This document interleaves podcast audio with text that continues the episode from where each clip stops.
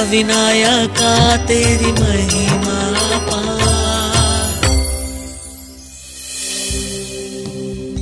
सिद्धिविनायक मंदिर, करजत तहसील अहमदनगर में है। ये मंदिर पुणे से करीब 200 किलोमीटर दूर, भीम नदी पर स्थित है। एक पौराणिक कथा के अनुसार, राक्षस मधु और कैटब, भगवान विष्णु के योग निद्रा, अर्थात जागने और सोने के बीच की चेतना की स्थिति के दौरान उनके कानों से उत्पन्न हुए थे। दोनों राक्षसों ने देवी शक्ति से वरदान प्राप्त किया, जिसके अनुसार उन्हें कोई भी देव या असुर तब तक नहीं मार सकता, जब तक कि वे स्वेच्छा से मरना न चाहे। उस समय ब्रह्मदेव सृष्टि की रचना पर विचार कर रहे थे, और इसके लिए उन्हें वेदों की आवश्यकता थी।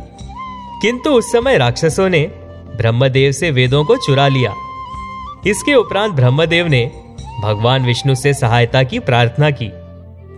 और तभी भगवान विष्णु अपनी गहरी नींद से जाग उठे और उन्होंने हयग्रीव, घोड़े के चेहरे वाले प्राणी का रूप धारण कर लिया। हयग्रीव और दो राक्षस, मधु और कैटअप के बीच ये युद्ध पाँच हज़ार वर्षों तक चला।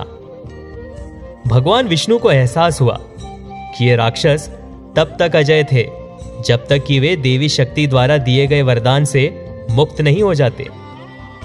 भगवान शिव ने उन्हें राक्षसों का वध करने से पहले भगवान गणेश का आशीर्वाद लेने की सलाह दी थी। ऐसा माना जाता है सिद्ध टेक वही स्थान था, जहाँ भगवान विष्णु ने भगवान गणेश से आशीर्वाद मांगा था, जिसे भगवान गणेश ने खुशी से स्वीकार कर लिया था। ऐसा माना जाता है कि भगवान विष्णु ने स्वयं भगवान गणेश को समर्पित मूल अद्वितीय चार दरवाजे वाले मंदिर का निर्माण किया था। हालाँकि प्राकृतिक कारणों के वजह से मंदिर नष्ट हो गया और पेशवा शासन के तहत मंदिर का पुनः निर्माण किया गया और मूल मूर्ति के साथ इसे प्रतिष्ठित किया गया। इस मंदिर में भगवान गणेश की स्वयंभू मूर्ति तीन फीट ऊँची और ढाई फीट चौड़ी है। दाई और मुड़ी हुई सूंड भगवान गणेश के उग्र रूप का प्रतिनिधित्व करती है।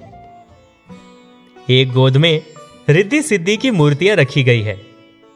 जय और विजय की मूर्तियाँ, जो भगवान विष्णु के निवास वैकुंठ के द्वारपाल हैं, इस मूर्ति के दोनों ओर है। आठ अष्टविनायक मंदिरों में से ये एकमात्र ऐसा मंदिर है, जहाँ भगवान गणेश की मूर्ति की सूंड दाई ओर मुड़ी हुई है। और ऐसी मान्यता है कि इस भगवान को प्रसन्न करना कठिन है। किंतु प्रसन्न होने पर यह भक्तों को सिद्धि, सफलता प्रदान करते हैं। तो ये थी अष्टविनायक के सिद्धि विनायक मंदिर की कथा। आप सुन रहे थे Ashtavinayak only on radio city